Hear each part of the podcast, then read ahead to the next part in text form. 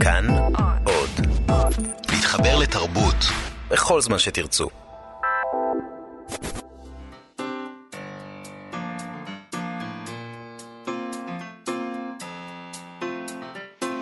מה שכרוך עם יובל אביבי ומה יעשה לה. שלום, אנחנו מה שכרוך, מגזין הספרות uh, היומי של כאן תרבות, תודה שהצטרפתם והצטרפתן אלינו. Uh, איתנו באולפן עירה וקסלר וחן עוז שעושה איתנו את התוכנית.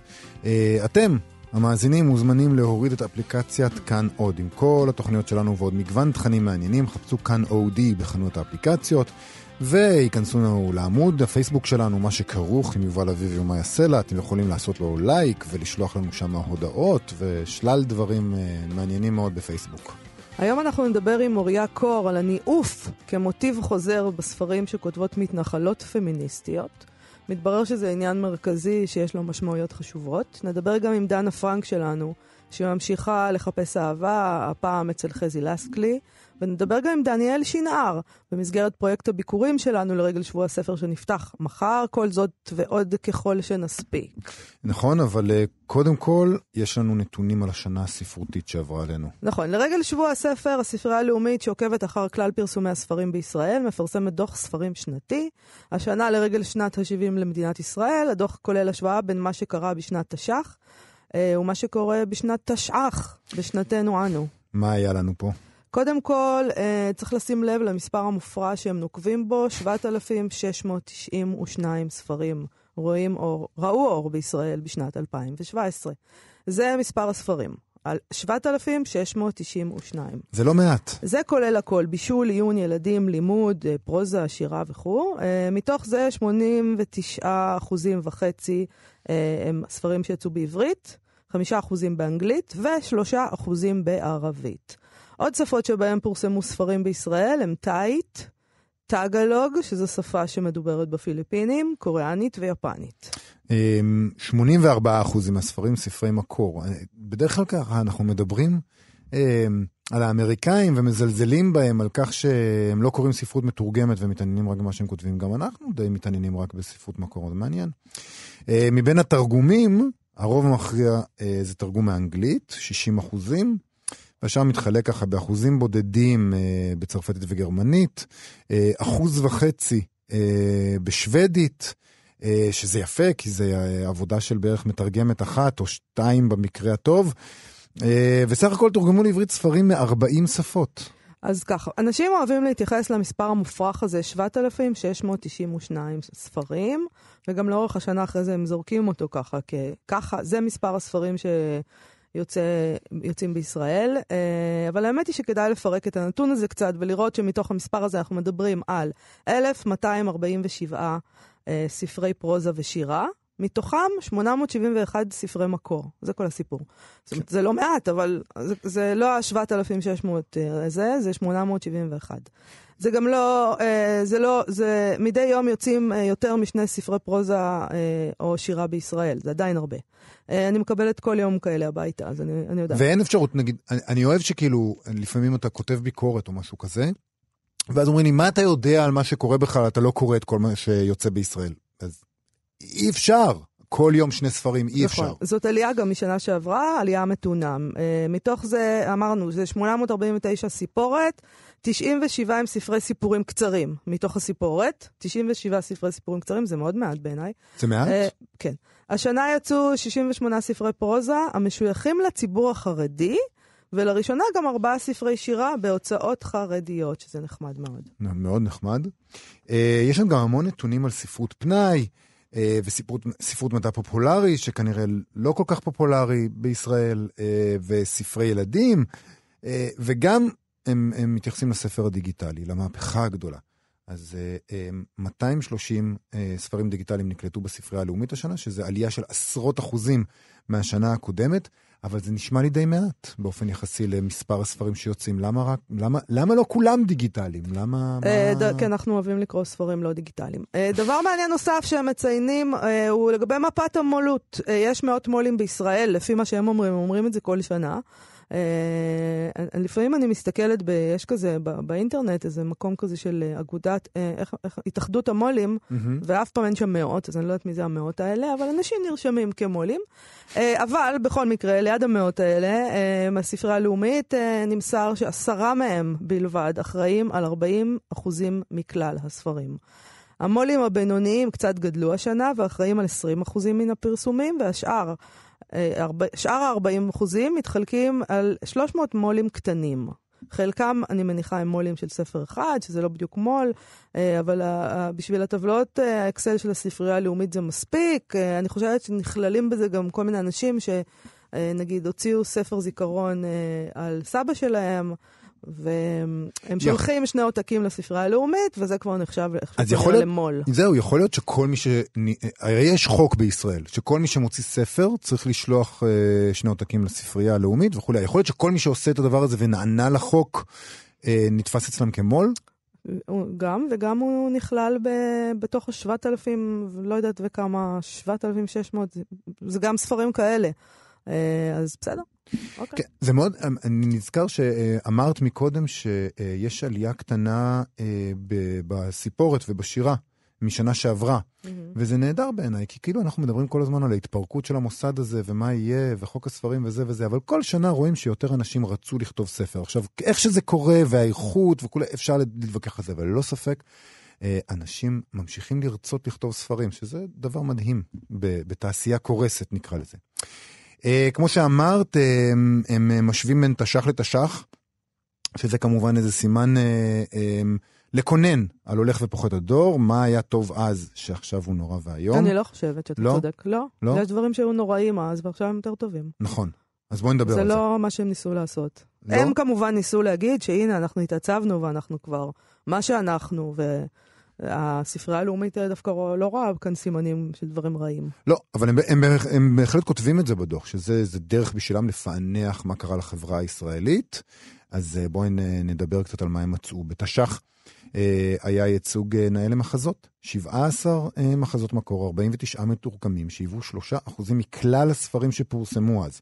היום, 11 ספרים סך הכל, שזה 0.1% מכלל הספרים. אם זאת השירה, שהייתה הנסיכה של 48, התעצמה, אה, התעצמה מאוד מאז.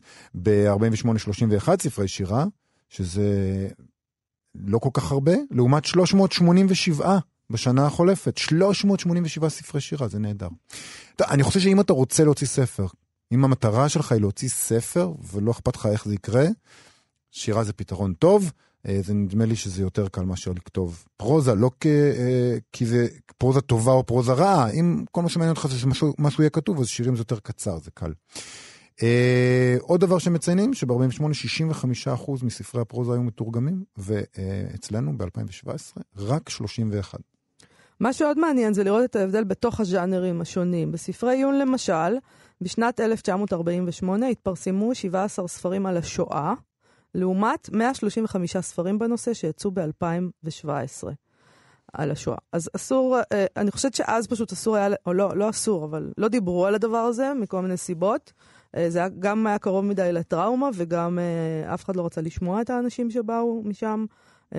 היום כבר מוכנים לשמוע.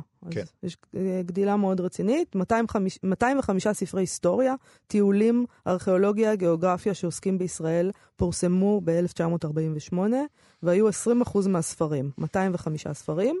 בשנה שעברה עלינו, 2017, רק 5 אחוזים וחצי מהספרים היו בנושאים האלה. לעומת זאת, ב-2017 יצאו לאור 44 ספרי בישול, לעומת ב-1948, שאז יצא רק ספר בישול אחד. זאת אומרת שעזבנו את ארץ ישראל, עברנו לשואה ובישול. אה, לא, פשוט אה, התעסקו אז בהאם אנחנו בכלל נהיה פה או לא, אז לא, לא בבישול.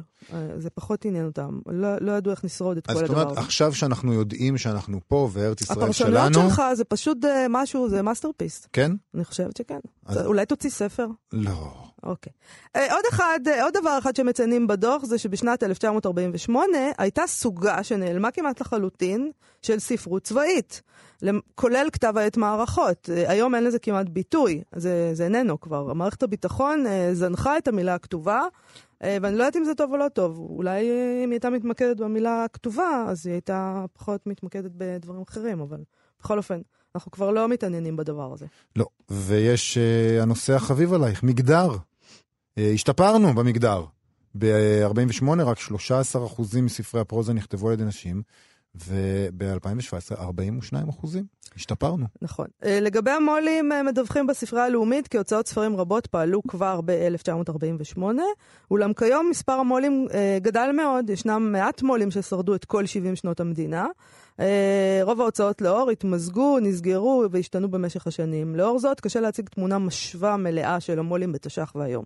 עשר ההוצאות לאור שהוציאו את המספר הגדול ביותר של כותרים בשנת 1948, הם הוצאות כאלה. 94 כותרים הוציא צה"ל ויחידותיו. מדהים. הוצאת מסדה, 58 כותרים. עם עובד, 38 כותרים. לוין אפשטיין, 38 כותרים. הוצאת דביר, שהיא חלק היום מזמורה וכנרת, 33 אה, כותרים, הוצאת יבנה, 28 כותרים, הקיבוץ הארצי השומר הצעיר, 28 כותרים, סיני, 28 כותרים, קריית ספר, 25, ומוסד הרב קוק, 21 כותרים. אה, ממש אפשר לראות באמצעות ההוצאות האלה, והעובדה שרובן כבר לא קיימות, מי, מי היינו ומה אנחנו עכשיו. מעניין לציין כי ההוצאות לאור אחי אסף ושוקן, הן בין ההוצאות שפעלו כבר בשנת 48' והן עדיין פעילות היום. שתיהן נמצאות בבעלות פרטית, והן פרסמו בחלוף השנים כמובן מאות ספרים, שוקן, זה עגנון, זה שיש להם uh, דברים מפוארים. זה נכון. Uh, טוב, אז באמת אנחנו משתקפים דרך הדבר הזה. נכון. ביום שלישי שעבר התקיים uh, יום עיון על דת, חילון ומגדר בספרות העברית, זה התקיים באוניברסיטת uh, בן גוריון. אה, בין ההרצאות אה, שם, צד את העיניים שלנו, הרצאה של מוריה קור, על ככה הכותרת, הניאוף ככלל פרשני בספרות פמיניסטית של מתנחלות. זה השם של ההרצאה, אה, מאוד ספציפי. ביום חמישי היא תרצה שוב על הנושא בכנס באוניברסיטת אריאל שבשומרון. מוריה קור היא אשת תקשורת, גם אצלנו כאן היא פאנליסטית בעד כאן, תוכנית הסאטירה של כאן 11, ובנוסף לזה היא דוקטורנטית לספרות באוניברסיטת בן גוריון. שלום מוריה קור. שלום וברכה. אה, אז מה, איפה בספרים אה, של מתנחלות פמיניסטיות מוצאים ניאוף, ו- ולמה זה כל כך חשוב? איפה לא, איפה לא. אמ, זה חשוב, אה, א', עזוב לפני חשוב, זה מעניין. אני יכולה להגיד לך שהגעתי לזה במקרה כשעשיתי דבר שאסור לעשות, קראתי שני ספרים במקביל. ספר של צרויה שלו, חיי אהבה, שבטח כולם מכירים. שהיא לא מתנחלת? וספר, שהיא ממש לא, היא כן. סופרת אה, חילונית, בוהמיאנית, מובילה את הספרות המתורגמת בעולם. אוקיי, והשני? ובמקביל קראתי את רצו ושוב של מירה קדר, מתנחלת דתייה מעופרה. אה, ספר שהוא כל כך אה, מושפע מהדתיות ומההלכה, שבפתחו כתוב שיש בספר מובאות ועניינים שבקדושה. Mm. זאת אומרת, אם לא בא לכם על הספר, שימו אותו בגניזה, לצורך העניין. מה את אומרת? וגיליתי בשלב מסוים ששני הספרים האלה חולקים תמה משותפת, והתמה היא ניאוף. כולם לא אוהבים, זה מה שאת אומרת. אבל הפלא ופלא, הספרות החילונית הייתה דידקטית. זאת אומרת, אם את קוראת את הספר 아. אה. החילוני הזה של טרויה שלו, את אומרת, וואו, שלא תעיזי לעזוב את הבית, גם הגיבורה שם משתמשת במשפטים כגון מה אני עושה כאן, עם הנואף הזקן הזה, אני, אני הפילגש שלו, למה אני לא בבית עם בעלי המתוק יוני. ואצל המתנחלים?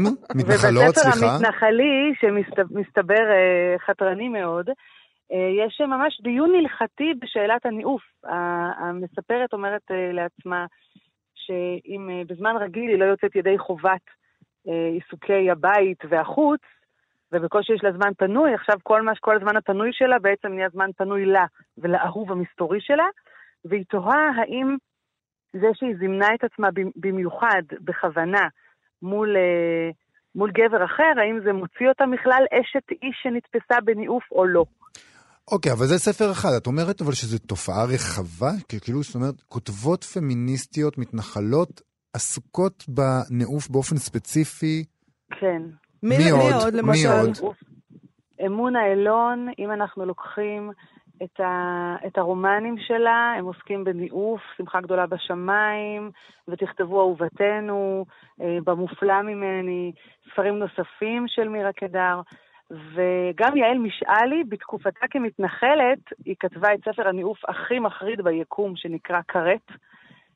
אה, ויש עוד, עכשיו יש עניין פילוסופי. איך את מסבירה? אני, מעניין אותי, ל, ל, כן. ל, בעצם, אל מי את באה בטענה? אני אומרת, טענה במרכאות, אוקיי? Mm-hmm. אה, כי את אמרת, צרויה של לב, הספר שלה הוא דידקטי מאוד וככה. אה, בשונה ממירה קידר, אוקיי? כלומר, את בעצם אומרת, אנחנו, אה, החילונים, בוא נגיד, לא, לא, לא מתייחסים... אני דתייה מתנחלת, כן? שיהיה ברור. לא, לא, ברור, אנחנו כאן באולפן. לעומתך, אנחנו בעצם לא מתייחסים לספרות אה, הזאת של מתנחלות ברצינות, כי הן מתנחלות וימניות, זה מה שאת אומרת בעצם. כן, אה, כן. למרות שהספרות שם הרבה יותר נועזת מהספרות שיש לנו כאן. זה, זה, זאת הטענה שלך? אה, זה חלק מהטענה. תראי, את אמרת שני דברים. נתחיל מלמה זה קורה. פרויד בטוטם וטאבו אה, מנתח את זה שככל שהחינוך האדוק של הבנות, לאו דווקא הדתי-יהודית, כן? דתי בכל מקום. ככל שבנות מקבלות חינוך יותר אדוק מגיל יותר צעיר, ככה ההתפרצות שלו בסוף תהיה יותר חדה, כן. ותפרוץ יותר טבואים, והטאבו המיני הוא הטאבו הראשון שייפרץ. עכשיו, מעבר לכך, יש, אה, יש איזשהו דיסוננס, כי מצד אחד, אה, אמונה אילון כתבה את הרומן שמחה גדולה בשמיים, והיא תיארה שם מציאות מתנחלית אה, בבית אל שלפני רצח רבין, כן? כש, כשדודה של מרגלית הרשפי מבית אל כותבת סיפור כזה, זה סנסציוני, במיוחד שהיא מסבירה שם עד כמה המילים רבין בוגד היו רווחות באותו מקום באותו זמן. כן. היא מוציאה ספר כזה, בציבור המתנחלי זה נתפס כבגידה במתנחלים. Uh-huh. ואיכשהו דווקא בציבור החילוני, במיליה הספרותי, שהייתי מצפה שיקבל את הספר הזה בחיבוק ואת אמון האילון בזרועות פתוחות, אז הביקורת של אבירם הגולן, לדוגמה, שפורסמה לאחר הרומן הזה, אמרה שהיא לא מאמינה לאמון האילון. שהחרטה שלה על רצח רבין לא אמיתית. Mm. שהכאב שלה הוא לא, לא אמין. ויש פה משהו מאוד עצוב, כי בסך הכל הסופרות האלה, במחנה המשוער שלהם, במחנה הטבעי שלהן, הספרים לא מתקבלים באהדה. אלא בתחושת בגידה, לא פחות, אולי גם זה קשור לכתיבה על ניאוף, ובציבור הרחב גם לא. מעניין הספר, מאוד. הספר הראשון שמונה אילון פרסמה לילדים אה, עסק באינתיפאדה. היא מתארת שם אה, ידידות אמיצה בין ילד מתנחל בבית אל לבין שכן שלו, פלסטיני, ממחנה הפליטים השכן ג'ילזון. הספר הזה התקבל בזעזוע במתנחלים, ובציבור החילוני כתבו נגד, ויש לי כתבות משבעה לילות של, אה, של שבוע בו, של שבוע הספר לפני 21 אה, שנים, שכתבו שבעצם היא עושה דה-לגיטימציה לפלסטינים, כך שמה שהן לא עושות לא יוצא טוב. איך את מסבירה את זה? למה בעצם זה ככה? למה? למה? כי אנחנו מנתחים ספר לפי המחבר שלו, ואנחנו לא באמת פנויים אה, להאזין. כולנו, כן. כל האנשים. אם אני אקח לדוגמה, בספרות הפמיניסטית יש... אה, יש מונח שנקרא פלימפססט. פלימפססט זה מונח מהעולם הארכיאולוגי, הוא מתאר אה, אה, חקר של אה, כתב יד על קלף, שאתה מגרד שכבה ומגרד שכבה ומגרד עוד שכבה, כדי להבין מה באמת כתוב שם. אם אני לוקחת את זה למאמר דעה, למשל, שפרסמה אמון האלון כפובליציסטית בעיתון נקודה ב-92, מאמר שנקרא את אימא לא הורגים, היא מתארת שם כעס אחרי רצח של מתנחלים בצומת תפוח. כשקוראים את המאמר הזה ויודעים, טוב, זה אמון האלון המתנחלת, אז אתה, לפני שקראת ואחרי שקראת, אתה בטוח שזה מדבר נגד השמאל ונגד הערבים. כשאתה קורא את זה באמת דרך הפלימפססט mm. ומבין מה כתוב מתחת, אתה מגלה ואת מגלה שהיא כותבת נגד ההשתלטות הגברית על המאבק הנשי, שבעצם היא מאשימה את הגברים בזה שאין שלטון אה, אמיתי ביהודה ושומרון. כך שזה שאנחנו באופן אוטומטי מקטלגים, אנחנו מפספסים את כל הנקודות החשובות. אנחנו מפספסים הכל, כולנו מכל הצדדים. תראי, את מדברת בעצם, את אומרת גם את זה, אה, שהספרות הזאת היא ספרות מגויסת. היא ספרות אידיאולוגית, ואנחנו בדרך כלל כשאנחנו אומרים את הדבר הזה, אנחנו מתכוונים לדבר פסול מאוד. אבל את מתייחסת לזה אה, בשוויון נפש, אם לא בחיוביות, שזה דבר טוב. תראה, אני רואה שבעצם מה שנתן את הצוהר הזה לנשים מתנחלות לכתוב, הוא האפשרות להיות מגויסות. אני אקח אותך אה, יותר ממאה שנה אחורה, אל אליעזר בן יהודה.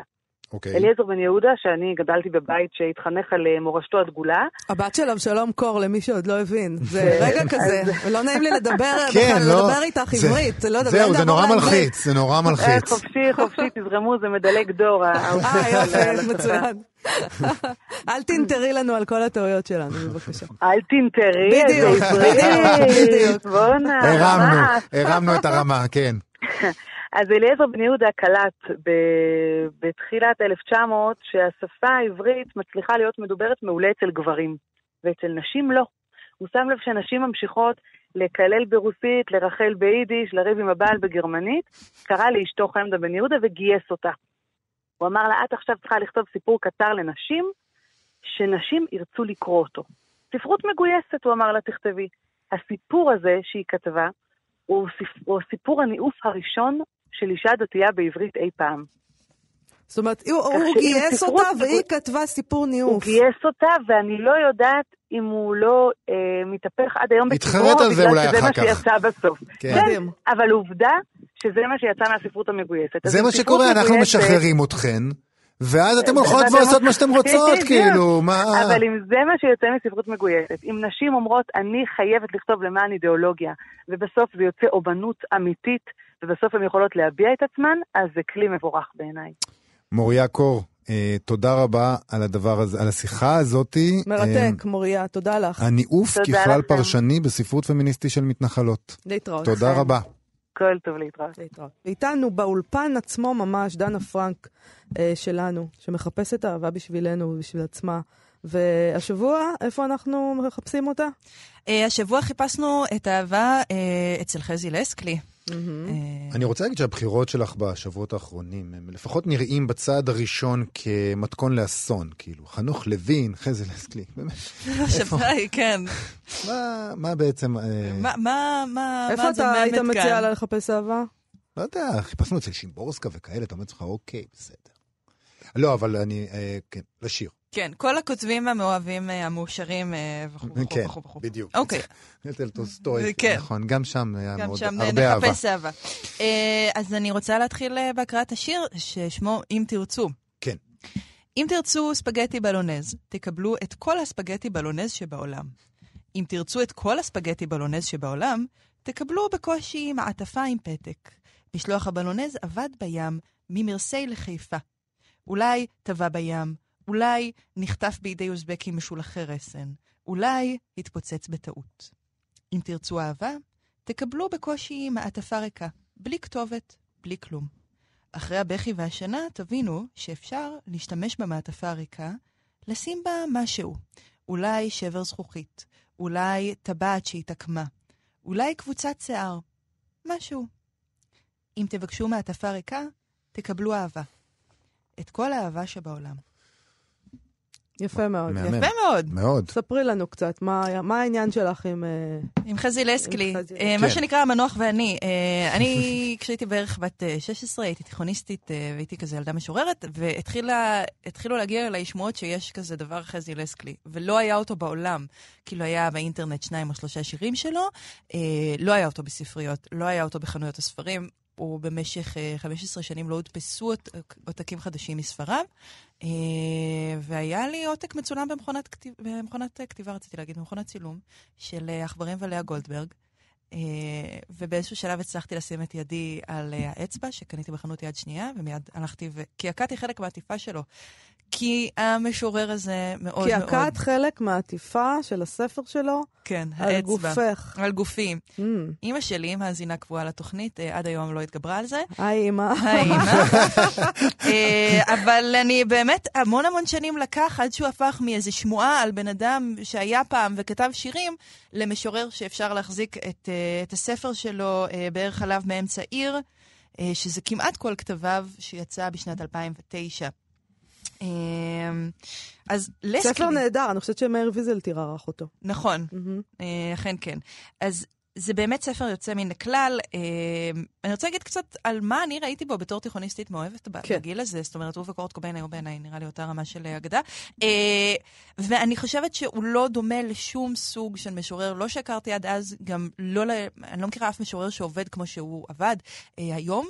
אה, הוא גם מאוד מאוד שונה ממשוררים עבריים. אין אצלו, כמעט אין אצלו גיאוגרפיה בכלל. אין מכורה, אין שכול, אין מלחמות, אין שום דבר שאנחנו מאוד רגילים למצוא משובץ בדפי השירה העברית. Mm-hmm. אז מה כן יש? יש המון המון המון אה, מטאפורות שנמצאות כמעט אחת על השנייה. את כבר, זה כל כך, זה רצף כל כך גדול של דימויים, עד שכבר ממש קשה להבדיל בין הדימוי לבין המדומה. באחד מהשירים שלו הוא באמת כותב, היפרדו מהסמלים, כלומר מכל רכושכם, ובעיניי זאת נקודת הכניסה לשירה שלו. על זה הוא כותב כל הזמן. כדי לקרוא אותו אנחנו ממש צריכות לרגע להרפות מהקשר שאנחנו מכירות בין מסמן, מסומן, בין מילה לבין המשמעות שלה, בין הדימוי לבין המדומה. ובפער שנוצר, חזי לעצמו כותב, אני יוצק מילוי שוקולדה מצוין. אה, לסקלי מכוון אותנו להוראות הפעלה האלה גם כי הוא כותב הרבה שירים ארס פואטיים מדהימים, וגם הוא כותב הרבה שירים אה, שהם לכאורה מתורגמים, ומה זה התרגום, אם לא בדיוק הדגשת הפער בין המילה לבין המסומן שלה, וגם הוא כותב הרבה על מילים, הם הרבה פעמים הגיבורות של אה, השירים שלו, אה, בעכברים ולאה גולדברג, שזה הספר שהיה לי מצולם במכונת כתיבה, הוא כותב, כיסיתי את המילה בשמיכה ואמרתי לה לילה טוב, והטוב היה רע, והלילה היה ציור מופשט על גבי השמיכה. והמילה לא תירדם לעולם. אני רוצה לציין בפני המאזינים שהיא לא הקריאה עכשיו מתוך טקסט, היא פשוט יודעת בעל פה את כל העסק הזה. אני באמת חושבת שאני זוכרת את רוב העכברים ולאה גולדברג בעל פה, אבל לא נשחק במשחק הזה עכשיו. אה, אז לסקלי, קצת, אה, קצת רקע ביוגרפי, הוא נולד ברחובות ב-1952. רוב חייו עברו עליו בגבעתיים. אה, הוא היה כוריאוגרף, בין היתר ייסד את תחרות מי ארבע טובה למחול, שהיא תחרות מאוד חשובה. היה מבקר מחול ועורך בעיתון העיר, מייסד מדור השער האחורי המיתולוגי של עיתון העיר. אני רוצה להגיד לך משהו, את יודעת, אני עוברת פה על, ה... על ארכיון שיש פה, אה, ואני מחפשת כל מיני דברים, אוצרות ארכיון. כן. פתאום אני נזכרת ששמעתי אותו מדווח פה, עושה כאן ביקורת, אה, פה, בכל ישראל בעצם. כן. אה, ביקורת מחול, אז אני מזמינה אותך אני אחפש לשולחני, לבוא להקשיב לדבר הזה. אני מזמינה אותי לשמוע את התקליטים. לא ידעתי שאת כל כך, הוא נערץ עליי. אני, אני באמת מעריצה אותו. לסקלי, צריך לומר, היה הומוסקסואל בגלוי בתקופה שזה היה מאוד מאוד אה, נדיר, הוא גם היה מאוד פעיל אה, לטובת העניין הזה, גם אה, עשה כמה אאוטינגס מאוד מאוד מפורסמים, ומת מאיידס בגיל 42, בשנת 94. אה, אז בואו נדבר רגע על השיר. כן, כן. איפה, איפה שם האהבה? איפה שם האהבה? בולונזיה שם. בולונזיה שם. והתחלה טובה. אתמול כשקראתי את השיר אמרתי לעצמי, זה כמו השיר של הרולינג סטונס, You can't always get what you want. זה, זה ממש אחד לאחד. Uh, אתה לא תמיד מקבל את מה שאתה רוצה, אבל אם אתה מנסה מספיק, אתה עשוי לקבל את מה שאתה צריך. אז לדעתי הבית הראשון אומר, בואו, אנחנו נשענים על הרעיון שאנחנו מתרחקים מהדימוי ומחפשים אותו מחדש. Uh, לדעתי הבית הראשון אומר, אם יש לנו צורך רעב, ואנחנו רוצים להשביע את הרעב הזה, אנחנו נסבעו מעל ומעבר. אם אנחנו הופכים את הרעב הזה לאיזה משאת נפש, כל הספגטי בלונז שבעולם, אנחנו נגלה שתמיד יש מישהו שהוא יותר חמדן מאיתנו. אה, זה יכול להיות אוזבקים, אה, משולחי רסן, וזה גם יכול להיות איזו שחיתות ברשויות המכס בחיפה, אנחנו לא בטוחים. יכול להיות זה ויכול להיות זה. אם הצורך שלנו הוא באהבה, מה שאנחנו מקבלים זה מעטפה. מעטפה היא אה, קליפה של מילים. כמו ש... לא יודעת מה, יש קליפה לתפוז, יש מעטפות. ובתוך המעטפה הזאת היא ריקה לחלוטין, זה רק מושג של זוגיות. ואת המושג הזה אנחנו אומרים, אוקיי, המושג הזה לחלוטין ריק, ריק מתוכן, אבל אפשר להטעין אותו בכל מיני דברים. במה? בשבר זכוכית, בטבעת שהתעקמה ובקבוצת שיער, שהדברים האלה הם ממש אה, שאריות ש... מוצא צוות uh, של uh, זיהוי פלילי, של פרנזיק סייאנס, כשהוא מגיע לזירה של חתונה. כן, אחרי החופה. חתונה שהלכה לא טוב, אולי. למה? שבר זכוכית, שברת כוס, טבעת שהתעקמה. למה היא. התעקמה? כי, כי זוגיות זה דבר מאפן, כן? מה זאת אומרת? אה, אוקיי, החתונה השתבשה, בסדר. כל חתונה משתבשת במובן הזה, אתן אומרות. בסדר, אני מקבל את התזה הזאת. ולקראת uh, סוף השיר הוא אומר, אם תבקשו מעטפה ריקה, זאת אומרת, אם אתם מוכנים לראות את המוסד הזה בתור דבר ריק, הדבר הראשון שצפוי לכם זה שברון לב. Uh, אבל אחרי הבכי והשינה אתם יכולים להבין שאפשר לקחת את המוסד הזה ולהתחיל להטעין אותו בדברים אחרים. וכאן אני ומאיה נחלקות. אני חושבת שאם אפשר להתרחק מהמוסד הזה ולמצוא הרבה אהבה גם בתוך מערכת יחסים זוגית, אה, ומה את חושבת קצת הפוך? אני לא חושבת שיש לו עניין בלדבר על מוסד הנישואים, אני לא חושבת שזה דבר שעניין את האיש הזה. Mm-hmm. אפילו מהדבר מה, הביוגרפי הזה שסיפרת, אבל כן. גם מלקרוא את השירה שלו, אה, חזי לסקי לא התעניין במוסד ל- בשום צורה. הוא לא ניסה להגיד משהו על מוסד הנישואין, הוא ניסה להגיד משהו על מוסד המונוגמיה, אוקיי, כן. אם כבר. זה אני יכולה להסכים איתך. זה מה שהוא ניסה להגיד. אז ברגע שהוא אומר, אה, אם תבקשו מעטפה ריקה, תקבלו אהבה, את כל האהבה שבעולם, כן. אוקיי, אז אתם לא תקבלו את הדבר הזה של אה, אה, בן אדם אחד שנתתם לו טבעת ושברתם איתו את הכוס, כן. אבל אה, יהיו לכם הרבה. והוא גם מזהיר אותנו שהתרחקות מהמוסד הזה יש לה מחיר. מה כן. המחיר? המחיר הוא אה, לבכות ולישון, שזה בעיניי אה, מין סימנים של כאב לב, אה, הסימנים האוניברסליים. אה, ואכן יש פה איזה משהו שהוא משחק עליו בין מה שאנחנו רוצים לבין מה שאנחנו מקבלים בפועל, מהמם. ועד כמה אנחנו יכולים לראות מבעד לתשוקות שלנו את ההתגשמות שלהם. וזה שקוראים לזה אם תרצו, יאללה. אנחנו נלך לכיוון הזה? בוא, בוא נדבר על זה. זה אתה- לא איזה רפרנס אה, לאומי למשווה בין אה, זוגיות ל- לציון? ספק, אני, מאוד קשה לי להאמין. מה, אם תרצו אין זו אגדה? כן. אה, כותרת אני חושבת שזה לא, לא הייתי מגדירה את זה כרפרנס ש... לציון, אה, אני הייתי מגדירה את זה כשעשוע. אה, אני חושבת שהוא אדם שהשתעשע, וגם כאן הוא השתעשע עם הדבר הזה. כן. אה, להפוך את זה לדבר רציני, רפרנס לציון, זה טיפה בעיניי מרחיק לכת. אני חושבת שהוא בעיקר היה מאוד משועשע כשהוא קרא לזה ככה. אבל אולי, אה, אם תרצו, מהמם. אז אין זו אגדה. זאת אומרת, האגדה הזאת שמוכרים לנו על אהבה מושלמת שמתגשמת בעזרת החפצים הקסומים, הטבעת והכוס, אה, מתגלה כלא אגדה בעצם בכלל, אלא משהו שהוא מאוד מציאותי, והוא לא כל כך אפקטיבי תמיד. הוא פשוט קורא בין הרווח שבין המילים למשמעות שלהם, הדבר הזה. בדיוק. ולכן, זה לא באמת אגדה. דנה פרנק, דנה פרנק, תודה רבה לך. תודה רבה מרתק. על עוד חיפוש מרתק של אהבה. להתראות. ביי. אנחנו נעשה, כמו כל יום בימים אלה, אה, נארח סופר שכתב השנה את ספר הביקורים שלו, או הוציא את ספר הביקורים שלו, לקראת שבוע הספר. היום אנחנו נדבר עם דניאל שנהר, מחבר רומן הריגול, שמיים אדומים, שיצא בידיעות ספרים, ולפחות אה, על פי הפרסומים, הרעיש את הצנזורה ועבר בוועדות מיוחדות כדי שיתירו לו לפרסם את הספר הזה.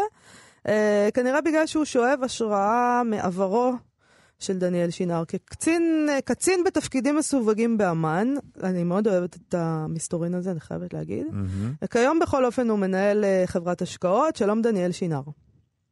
צהריים טובים. צהריים טובים לך. אז מה יש שם בספר הזה שכל כך הפחיד את כולם? אה, יש פה סיפור. לא חושב שזה מה שהפחיד, אבל... אה, לא, הסיפורים זה דבר מפחיד. הסיפור כן, יכול להפחיד, נכון. אה, הסיפור הוא, האמת שהוא מתחיל ממקום של אפילו לא ריגול, זה סיפור על שני, אה, שני חברים, ישראלי ופלסטיני, שנפגשים באיזשהו מחנה קיץ בארצות הברית כשהם ילדים, ואחר כך החיים פוגשים אותם, והישראלי מתגייס לצבא, הפלסטיני אה, מתגלגל אה, ל- לעולם של, של טרור, והספר כתוב בגוף ראשון ומדלג בין שתי נקודות המבט. אה, כשהצד אה, הישראלי נקרא לו, של הריגול והמעקב אחרי איזשהו טרוריסט מסתורי שמתגלה בסוף כחבר שלו, עשיתי קצת ספוילר, אבל לא נורא, אז אה. זה שואב, אני מניח ש, שמי שקורא אחורי הספר כבר מבין. אז העולם הזה בהחלט שואב מ... הוא בהשראת, נקרא לזה, סיפורים אה, או חוויות ש... שהיו לי או לחברים שלי ב... שהיו באמת, אבל אה, תגיד, אה, הצנזורה צנזרה חלק מהדברים כן, באמת? מה הורדת יש דברים שמה? שיצאו? יש דברים שיצאו, כן. חלק מחוק הצנזורה הוא שאסור להתייחס למה שיצא, כי אז אתה מסביר מה... כמובן. אבל אני רוצה להבין משהו, לגבי, אם אתה מבין בחוק הצנזורה, אני רוצה להבין משהו, הרי זה פרוזה, נכון?